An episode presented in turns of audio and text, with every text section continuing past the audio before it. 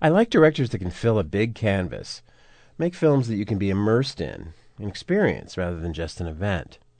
Abdellatif Kechiche does that in his new film, and on a subject that is usually smaller scale young love and the new discovery of passion, emotional and sexual.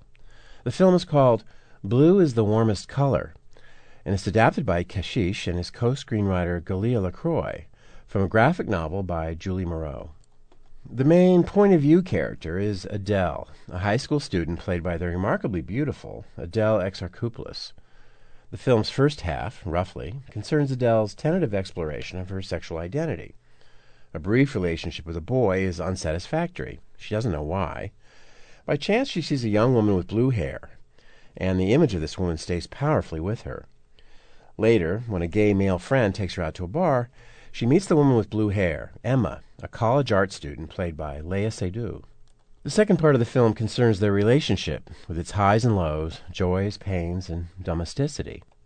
With love stories, we're used to having characters presented with complex histories, motivations, and so forth. And with young love, it's hard not to take a position from the outside, understanding and compassionate as we may be. But Kechiche's approach is radically different. The camera follows Adele with a constant sense of intimacy. There are lots and lots of close ups, absorbing us visually into Adele's point of view. Crucially, this identification involves taking her self discovery with complete seriousness. Kechiche doesn't need to make her particularly unusual. She can be any young woman seeking love and fulfillment. And that experience, that subjective voyage, is all we know because it's all she knows.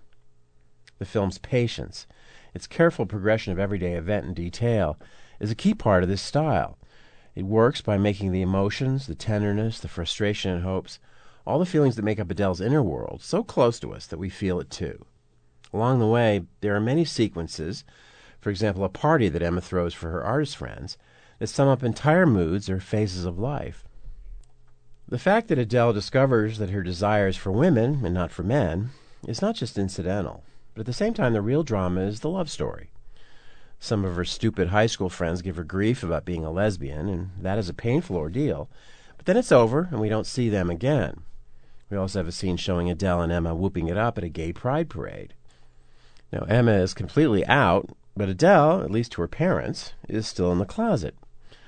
There are also class differences, as you can see when you compare the two sets of parents. Emma's more affluent and intellectual, Adele's more working class. But beyond all this, the story is indeed the relationship and sex is a central part of that. The film affirms this and takes its time depicting it as well. The sex scenes are very expressive and carnal and more frank than what we usually see.